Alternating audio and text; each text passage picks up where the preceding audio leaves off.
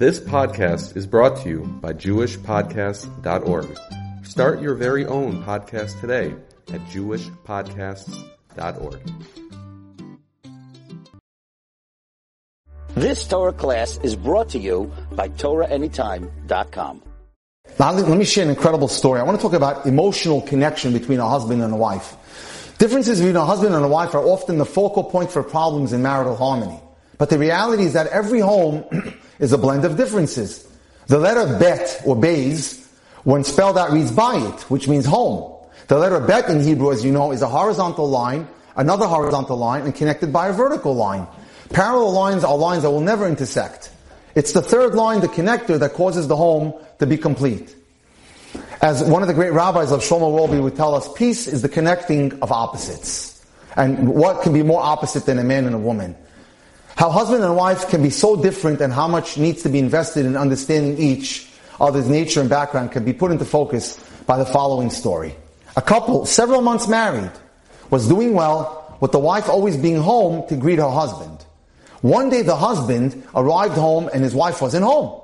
She had left no message on the answering machine and after an hour, the husband started to become concerned. He was visibly concerned, visibly irritated. After an hour and a half, the wife entered the home and the husband blew up at her. Where are you? Where have you been all day? And he starts scolding her.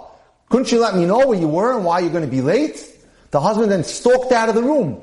A little while later, he came back and was ready to apologize to his wife for his blow up. And guess what? He found her crying. But not crying tears of, of, of desperation, tears of joy. She was crying tears of joy. She had grown up in a home where she felt that no one really cared or noticed if she was around. As a young girl, she even ran away one day, only to return home the next day to find that no one even missed her. Now that she saw how her husband actually cared about where she was and why she wasn't home, she knew that he truly loved her and that they would share a wonderful, happy life together. Which is the ultimate goal of what a Jewish marriage and a Jewish home is all about. It's concern and compassion and connection. It's having common goals, common hashkafa. It's like ishto a man and his wife are like one body, one connection. And so tonight we're going to talk a little about that emotional connection that we have to have with each other. So marriage requires effort and work. The values of our me first society have crept into the Orthodox Jewish world as well. We've been taught to value our own needs above all else. Unfortunately, the toxicity of the secular world is also impinged upon our lifestyle and our mentalities.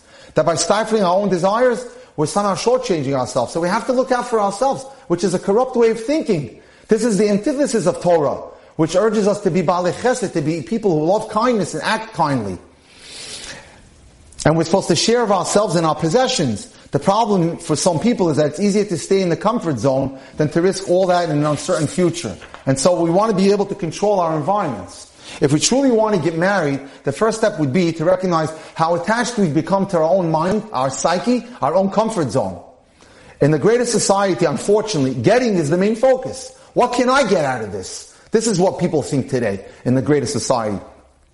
Giving is something one has to do in order to advance or to get more. But the ultimate goal is to acquire as many things and to get as much attention and love as you can without paying for it. The Torah focus is not that. It's the complete opposite. The Torah focus is on giving, both as a way to raise yourself spiritually and as a way to get the ultimate satisfaction out of life.